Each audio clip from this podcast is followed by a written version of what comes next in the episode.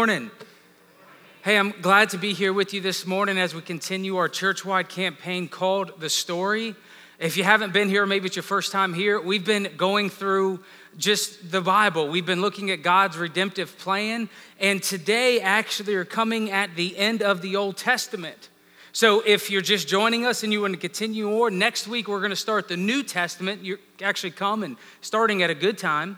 But those of you who haven't been keeping up or you haven't been reading, that's okay. You get to start fresh this week. So if you have your storybook, just turn to chapter 22, even if you only got to chapter 2. All right, go ahead and skip to chapter 22, and then you'll be able to join us in learning about the New Testament. It's kind of like a fresh start. You get a do over, right? This is a new thing where we're going to start talking about Jesus next week. Everybody follow me? So don't feel bad if you're behind. You can try to catch up or go ahead and just start on chapter 22. You see, the story this week, you, again, if you haven't been here, you're coming in at the tail end of the Old Testament. We've talked about all sorts of different things. But, but just a quick recap where we're at is God has restored his people. They were sent into captivity, they were sent into exile because of their disobedience. So God removed them from the promised land. They were there for about 70 years. Then they got to go back home and rebuild their temple, which is their place of worship. They got to start working on their city to, to be Jerusalem, this place of God, once again. And what they're doing is the prophets, remember, encourage them, says, hey, we're gonna build this temple. They got a little distracted and things like that, but prophets came and say, hey, God's gonna do something here. And so this is decade after what we're gonna talk about. The temple's been built, they know the promises that God made. They heard what their leaders told them was going to happen, but it doesn't seem like it's coming true. They're waiting for the glory of the Lord to fill the temple, but it, it hasn't happened yet. They want to be a strong nation once again, but they're not really a nation. They're more like a providence of Persia. They don't see miracles. Right, like they, they have the scriptures, they have the law, they, they read about all these miracles that's happened in the past, but they don't seem to be happening now. The prophet said that God was gonna do something amazing, but doesn't seem like it's actually happened. So they grow weary, they grow discouraged, they become apathetic towards the things of God. They just stop concerning themselves with the things that God had asked them to do. They aren't committing full blown idolatry like their ancestors of the past did. Now they're just kind of going, well, well, I know he said, but just kind of doing their own thing. You see, they're living apathetic towards God both spiritually in their private life and corporate worship. And you see, if we're not careful, we can find ourselves in the same situation. You see, we too are waiting for God. We're waiting for the return of Jesus. We too want God to move in our lives in a mighty way, but when you read the New Testament, you see the miracles, we're like, yeah, but it, it doesn't seem to happen like that anymore. We too want God to move in our churches and our nations. When we turn to the New Testament, we see thousands upon thousands of people coming to the Lord and the things that were happening. We're going, hey, it, it just seems a little different? Is, is God gonna move, or what do we do in the meantime? What do we do while we're waiting? And see, just like them, we too can find ourselves in spiritual apathy. But what we'll find and what we'll see is during the process, God is still God. God was about to move in a way they never expected. They thought he was going to fill the temple, but he was going to physically come to the temple. You see, the next move, nobody saw coming. You see, the problem we find isn't what God was doing, it wasn't on God's plans, it wasn't on God's time. The problem was the individual's heart. You see, they should have been preparing for the Messiah, getting ready. But instead, they're living in spiritual apathy, both corporately and privately. And through this prophet Malachi, God confronts them in excuse me, confronts them in a question and answer format. And just so we're on the same page, apathy means a lack of interest, a lack of concern, or a lack of enthusiasm. You see, They were thinking these things aren't that big of a deal that God says, "Oh, but it is a very big deal." So if you have your turn if you have your Bibles with you, go ahead and open up to the book of Malachi. If you don't have your Bible with you, that's okay. It'll be behind us on the screen. And if you're like, "Hey, I don't know where Malachi is," go to Matthew and then go left. Okay, that's the best way to find that. Go to Matthew, which is the New Testament, then go to your left. We're just gonna look through some of these things and we'll let God go ahead and do the talking. Just a warning may get a little rough today, but that's okay. Malachi 1 1, 1, 1 through 5 says, A prophecy, the word of the Lord to Israel through Malachi. I have loved you, says the Lord. But you ask, How have you loved us? Let's stop here real quick. We got to remember New Testament, excuse me, love isn't just the New Testament thing, love is a God thing. Throughout Scripture, God has shown His love through the very beginning of creation and through His redemptive purposes throughout history of Israel. We see God's love. And so, right at the beginning, because I'm telling you, it's going to get pretty rough, God says, I've loved you. Never forget, God loves you. That's one of the things that's happening here is they've forgotten God's love. They're doubting God's love, but he points them back to what he's done for them. He tells them, he says, Hey, I've loved you. You've seen my love. He says, You are still a people. All the other nations that you read about from a couple thousand years ago, he says, They're not here anymore, but you're still here. He's saying, I've shown my great love for you. For us today, when we think about or we doubt God's love, we turn to verses like Romans 5 8 that says, But God demonstrates his love for us in this. While we were still sinners, Christ died for us. See, if we ever doubt love, God's love, they, they were to look back at the history of their nation. If you were to ever doubt God's love, we look at the cross. We remember what the cross represents. We remember that God has showed us. He made the first move. He says, You want to know how much you can trust me? Look at the extent I'm willing to go for you. So if you ever doubt it, remember the cross. So God has demonstrated his love for the entire world. We see his patience, we see his redemptive nature, his intimate relationship. And so the theme throughout this book is he says, Hey, I have loved you. And so in the background, the thing that you should be hearing throughout each conversation he has with them is, I love you, but do you love me? Our first response, just like theirs, would be, Of course we love you. I mean, I wouldn't be here. Do you know how early it is, God? Of course. I say it all of the time. But do you love God? I mean, come on. Do you love Him? And they would have said, Of course. He says, Well, let's look. Verse 6. He says, A son honors his father, and a slave his master. If I'm a father, where is the honor due to me? If I am a master, where's the respect due to me, says the Lord Almighty? It is your priests who show contempt for my name, but you ask, How have we shown contempt for your name? Let's stop real quick right here. Remember, back then, the priests were responsible for offering the offerings, they were the ones who would offer the sacrifices for the people. And so he's saying, You have disrespected me. You're not honoring me. And they say, Well, how have we showed contempt? How have we showed disregard for who you are? He says, Well, your priest have by offering defiled food on my altar. But you ask, How have we defiled you? He said, By saying that the Lord's table is contemptible. When you offer blind animals for sacrifice, is that not wrong? When you sacrifice lame or diseased animals, is that not wrong? Try offering them to your governor.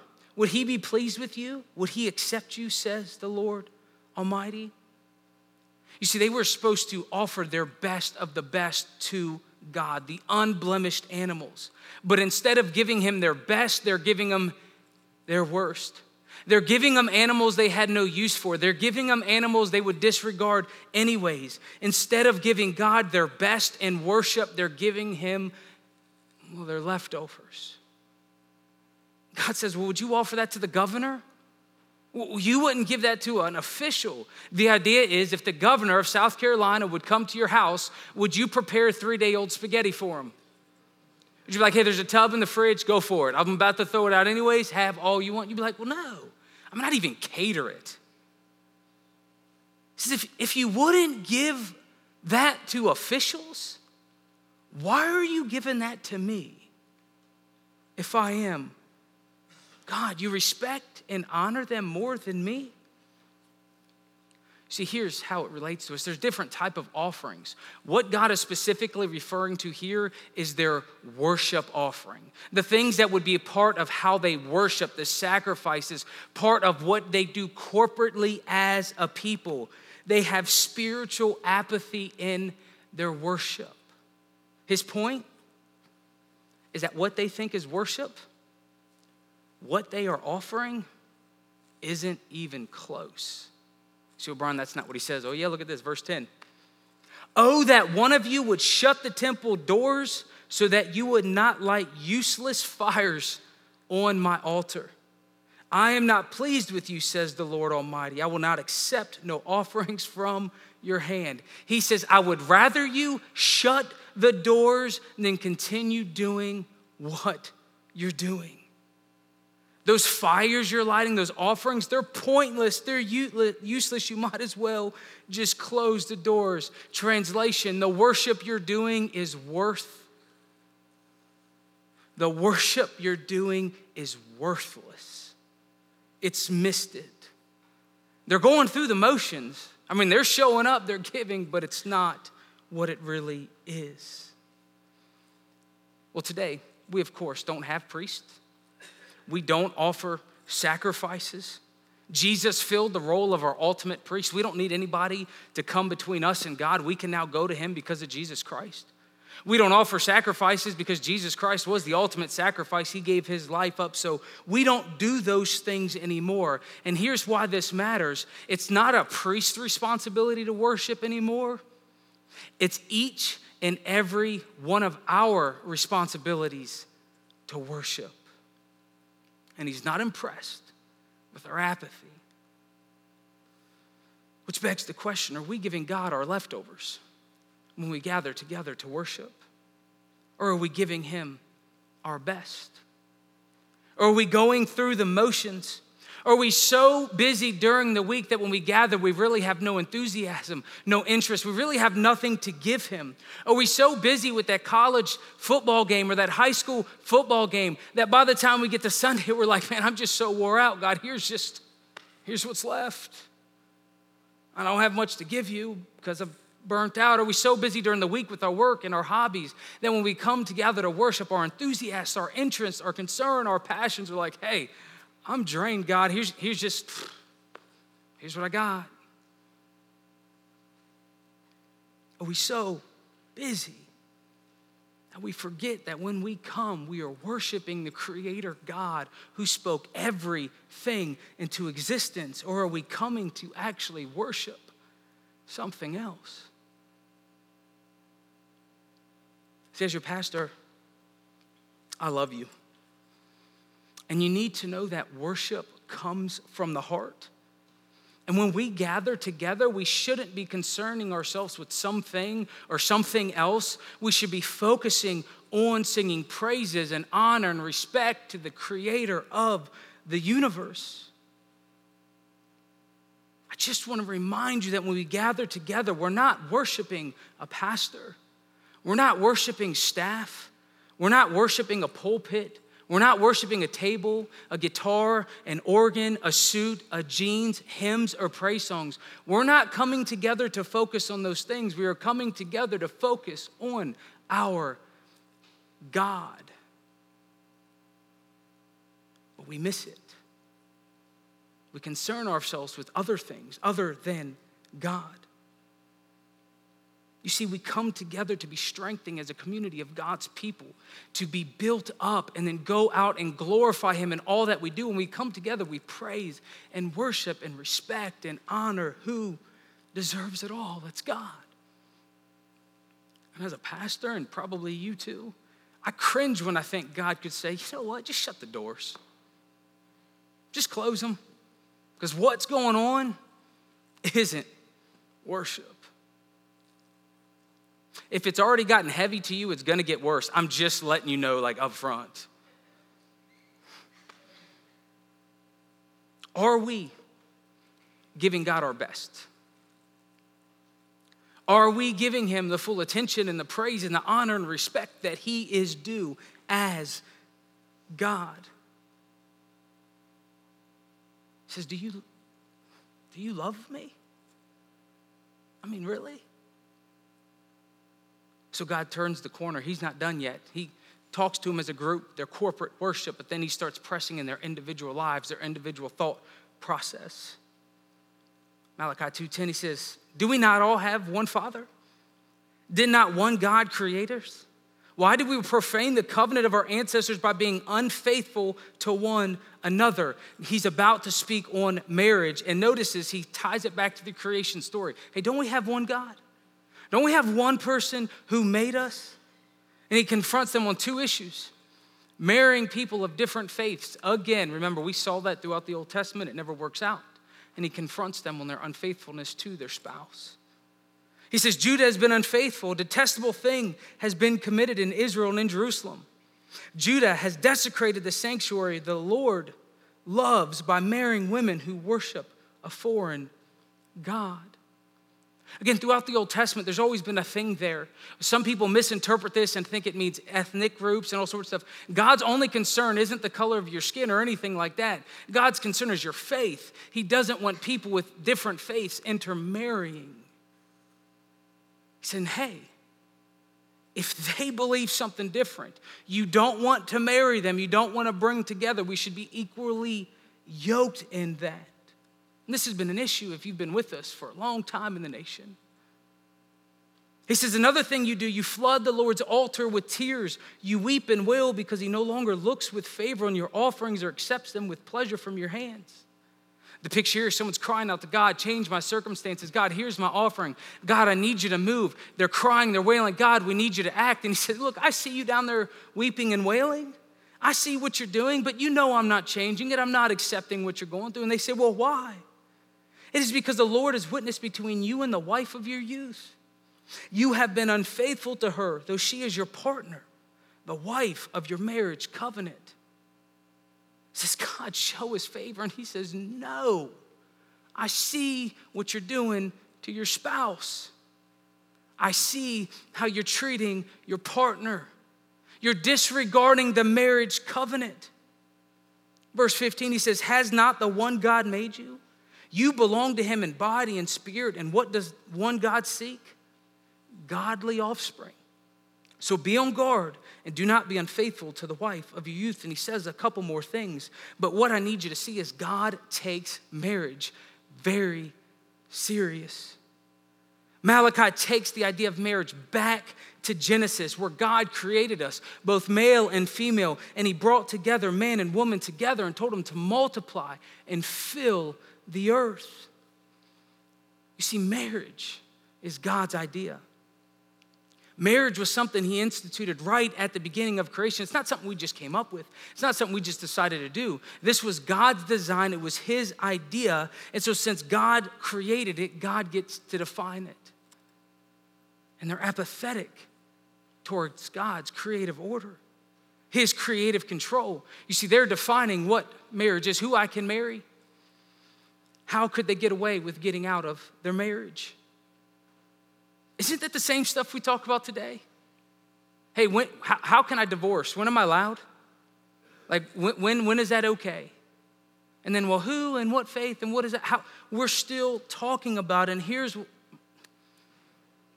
we're so concerned with who people can marry and how people can get out of marriages, we don't even pay attention to what a good biblical marriage looks like. You see, a biblical marriage or a Christian marriage is when a man and woman come together under the lordship of Jesus Christ and commit themselves to each other. They first submit to Jesus and his teachings, meaning they give all authority to him, they live under him, and then they submit to each other, meaning they look out for the other person's interest. Say, hey, how can I support you? And the other person says, hey, how can I support you? And we're gonna look out for each other and we're gonna love each other because we're both serving Jesus Christ. And then they grow through life together. If they're able, they have children and raise godly offspring. You see, marriage isn't just something, marriage is God's thing, His idea from the very beginning. See, right from the beginning of Genesis, we see that God said, Hey, it's not good for man to be alone. So he created something different. But when they come together, they can do something that they couldn't do on their own. You see, in Genesis 1, we see God making things that are different, but they complement each other. Think about it. He creates dark and night, He creates the sun and the moon. And when you bring those things together, you have days, you have weeks, you have months, you have our calendar. He creates land and He creates water. Very different, but bring them together. What do you have? Our planet. He creates animals in the land, the sea, and the sky, and you bring those together. You have this amazing, complicated ecosystem. He creates things that are different, but they complement each other. We see the heavens and the earth, and one day they're going to be brought together. Revelation tells about that to make one, to make something beautiful. In that same way, we see him create male and we see him create female. And when they come together, they make something amazing, something different that two like parts couldn't make. See, a biblical marriage is that God has designed something special, something amazing. So, the question in the background God asks, Do you love me? I say, Yeah. So, your marriage should reflect your love for me. Be faithful to your spouse. Take your marriage serious. Marriage is constantly used in the New Testament as a metaphor with God's relationship with us we're like, that's kind of not a big deal. And God's like, no, it is a big deal, and it's always a big deal. It's something I've designed for you. Your love for God is reflected in your marriage. And if you're sitting here and you're like, hey, I've missed that, it's okay. God redeems and forgives. This is just Him talking to people, saying, hey, marriage is a big deal. Pay attention to what He teaches. And then He goes to another area talks about giving. I told you this was gonna be rough, right? Yeah, I mean, this is this is Malachi. He's like, hey, this is where you are showing spiritual apathy. This is where you're not concerned with me. He says this, Malachi 3 6. He says, I, the Lord, do not change. So you, the descendants of Jacob, are not destroyed. Ever since the time of your ancestors, you have turned away from my decrees and not have kept them. He says, Return to me, and I will return to you, says the Lord. He says, I do not change. It's the promises I made. The reason why you're still here is because I am God and I always will be God, and I have not changed. I have not changed my love for you. He says, So what you're dealing with is because you've left me. What you're feeling is because you've left me. He says, So come back, and I will come back to you. He says, But you ask, How are we to return? He says, Will a mere mortal rob God? Yet you rob me. But you ask, How are we robbing you? In tithes and offerings. You are under a curse, your whole nation, because you are robbing me. Bring the whole tithe into the storehouse, that there may be food in my house. Test me in this, says the Lord Almighty, and see if I will not throw open the floodgates of heaven and pour out so much blessing that there will not be enough room enough to store it. I will prevent pests from devouring your crops, and the vines in your fields will not drop their fruit before it's ripe, says the Lord Almighty. then all nations will call you blessed, for yours will be a delightful land, says the Lord Almighty. See, they lost concerned with the giving back to God. They quit giving, they were withholding their finances from Him. You see, tithing is where we set apart 10% and give it back to Him. The idea is it's all His, anyways.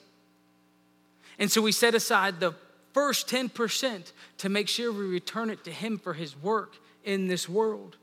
You see, back then, the tithe would take care of the tribe of Levi and the temple and all the workers and all the things that would happen. Remember, remember, this is important. When Israel came to the promised land, all the tribes were given a plot of land but the Levites. So all of them could work the land except the Levites. Levites, they had to work for the temple, they had to carry out the duties of the Lord.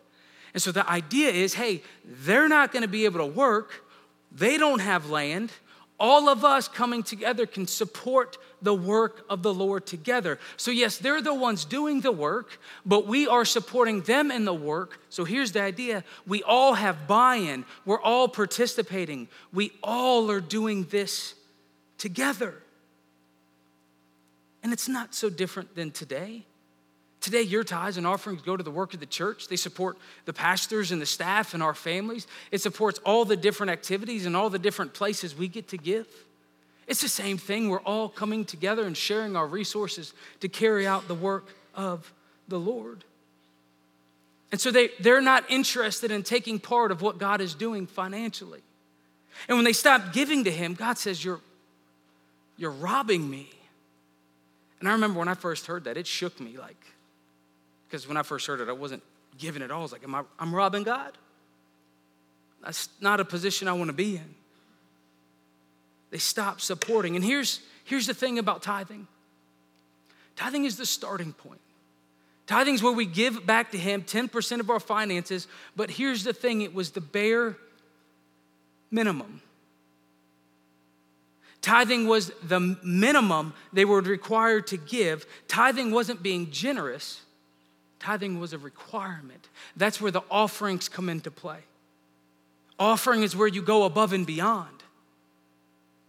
So, tithing is a great place to start, but it's not necessarily the place you want to finish. And just because your tithe is a big number doesn't mean it's any different than anybody else. It's just you're blessed with more finances, and that's great. See, look at this Luke 21, verse 1 says, As Jesus looked up, he saw the rich putting their gifts into the temple treasury. He saw a poor widow put on two very small copper coins. Truly, I tell you, he said, the poor widow has put more than all the others. All these people give their gifts out of wealth, but she, out of her poverty, put all she had to live on. See, no matter the size of your gift, God sees it. And it's about the heart. And then when it comes to giving, pay attention. I know some of us cringe, we're like, ah, here we go. I don't want to talk about this. But listen, listen, listen. This is so important. Why? Why would you not want to talk about this? Here's what God says. Check this out. He says, test him in tithing he says, Test me. Go for it. I dare you. Do it. He says, and he will, he says he will throw open the floodgates of heaven and pour out so much blessing that there will not be enough room for it. Why would you not want to know that? He says, I will take care of you. Watch what happens. Test. He says, You don't believe me? Try it out. Come on. This is the Lord saying, I mean, can you, the Lord's like, Go ahead, watch. Do it, I dare you. Watch what I do. I'll bless you so much you won't be able to know what to do with it. So if you don't give, I, I want to encourage you or challenge you to test them. Try it. Just start giving back, see what happens. And maybe you can't start with 10%. Hey, start with one or three or five and just work yourself up to it. Maybe you give irregularly. I would challenge you to be consistent, to be intentional. Maybe you tithe and maybe you've always tithe. I would challenge you to start increasing. To say, hey, well, what about 11 this year? What about 12 this year? Wouldn't it be great if we all gave 50% back to the Lord? All of us, me too, gave back to, I mean, that's the position. Tithe is the minimum. So why not increase? And those of you who give above and beyond because we know you're out there, you have just learned the verse we read earlier. You know it to be true where Jesus says, Given it will be given to you. A good measure pressed down, shaken together, running over will be poured into your lap. For with the measure you use, it will be measured to you. You see, you can't outgive God. I know that's a cliche, but it's very true. He says, Test me. He says, Do you love me? So, Brian, that, that's not fair. No, Jesus says something. He attaches our heart to our finances and our finances to our heart. He says in Matthew 6:21, "For your treasure is, there your heart will be also." This isn't a guilt trip. This is a test him on this trip. Maybe you didn't know. According to Jesus, our finances follow our heart. And we don't have time to look at everything. He also talks about their social injustices. He also talks about their attitudes towards serving God. He calls them arrogant because they're like, ah, it's not really worth serving. He's like, y'all have arrogant attitudes. Malachi is rough. But it's only rough if you're living in spiritual apathy. If you're faithful to your spouse and you know it's an important thing, you're like, yeah, I got it. If you're giving already, you're like, yeah, I got it. If you're bringing God your all in worship, you're like, yeah, I got it. And so, if there's an area of your life, we believe the Holy Spirit convicts, we believe that's God's job, not my job. But if there's an area in your life, you're like, yeah, I feel that. I would challenge you to respond to God and respond to His promptings. Your spiritual apathy is where we look like we're doing the right things, where we're going through the motions, where we're there, but we're not really there. We're not really giving it our best. We're not giving it our all. We're kind of just, yeah, but. So God confronts their corporate worship, their private lives, but the entire conversation starts with this I love you. And I've always loved you. You see, God is spurring them. He's spurring us in these issues. He's saying, Because I want you to enjoy what I've given you.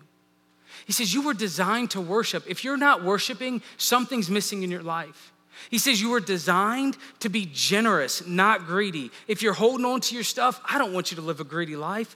Give so you can see what that freedom feels like. If you're not having a faithful, good marriage, he's like, No, I created this for you to enjoy it. You're taking it out of context. Don't mess it up. His whole message is I've created you and designed you and I've put these things in place. I want you to live a life that honors and glorifies me. And here's some ways that you're taking it out of context, that you're, that you're not doing it right. God's saying, I know where these paths lead. I've seen it. You've read about it. So turn to me and I'll turn back to you. And look at verse 16, 316. This is so cool. It says, Then those who feared the Lord talked with each other, and the Lord listened and heard. A scroll of remembrance was written in his presence concerning those who feared the Lord and honored his name. So here's what's going on. Evidently, a group of people took the message of Malachi serious. We don't know what they said, but they got together and evidently they were encouraging, probably repenting, like, hey, he's right, let's turn from this. And so after the message, God is pictured leaning in, listening. And the people were like, yeah, you know what? We're going to do this. Hey, we're going to turn from our ways. Hey, we're going to be on board with what God's doing. God said, hey, get out the scroll. Billy Bob, Johnny, Debbie, yeah, write their names down. They've repented. God's like, God, so I can remember later and I reward them later. Go ahead, I'm going to write their names down. God's paying attention, God's listening. Remember that when you go in the parking lot to have a conversation, okay? That was supposed to be a joke. That was a bad joke. I apologize. I, I'm a pastor, I'm allowed to do bad jokes. But the picture is God waiting, listening, going, Yeah, yeah, yeah, what are you gonna do now? I, I want to save you. I want to redeem you. I want to bless you. I want to use you. But come on. He says, Come back. I want you to experience me. What are you doing here? So, no matter where you are today, the message is God saying, Come on, come back, get right. I got you. I'm here. I forgive. Let's move on. So, no matter where you are, the message of God is spurring something in your heart is come on, come back to me. If you're a Christian just going through the bare minimum, he says, renew your covenant. Renew what I've done. Remember what I've done. Look at the cross. Don't forget. And you don't have to live like that. Jesus says, I've come to set you free. You can live different. You can live a supernatural life through Him. If you're not a Christian, you don't know Jesus Christ, the message is the same. He says, Come on. Do you see what I've done for you? I don't want you living like that. He says, My son, he's died for you to redeem you, to rescue you, so you can be with me for eternity. You see, we get this picture of God that he's out to get us, but God is for us. God wants us to enjoy and celebrate life. He says, You can do that through my son. So, here in a moment, I'm gonna pray. And we're gonna have a time of reflection, a time of commitment. And I just ask you that while they sing, while you sing, whatever the Lord's prompting you, I just ask you to do it before you leave. I'll be up here if you need to talk or you need to pray. Maybe you wanna know more about Jesus. Listen, I'll spend as much time as you possibly need after the service telling you all about him. Or maybe you're ready, you're like, hey, I wanna give him my life now. Hey, you can do that too. Or maybe for you, there's an area of your life, maybe an area we didn't even mention that you're like, yeah, I feel God pulling on my heart. his message for you this morning is come on, turn from that. Come live and enjoy life with me. And what they're getting ready for and what we're going to see next week, because God was about to move in a mighty way. He was about to come to them in flesh. But the vast majority missed them because of their hearts. And that is sad.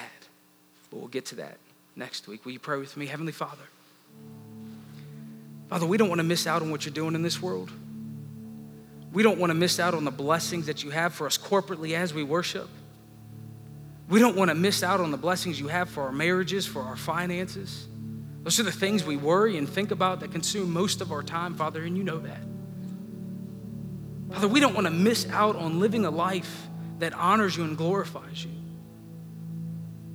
So, Father, if any of us are living in, in, in, apathy, maybe in our worship, maybe in our finances, maybe in our marital life, if we're living with a lack of concern, lack of interest, lack of enthusiasm, Lord, I pray that your spirit renews us. I pray that we just repent and turn to you. We confess our sins and we know you are faithful and just to forgive us. Father, if there's anyone here who hasn't given their life to Jesus, I pray that they take this opportunity to do that. They confess Him as Lord and believe in their heart that you raised them from the dead. The cross was sufficient, that the blood of Jesus forgives all of their sins. Father, those know if they need to make that decision. I pray for boldness for them. God, we don't want to miss out on what you're doing in this world. Hear our hearts, hear our prayers. Name of Jesus, we pray. Amen. Will you stand?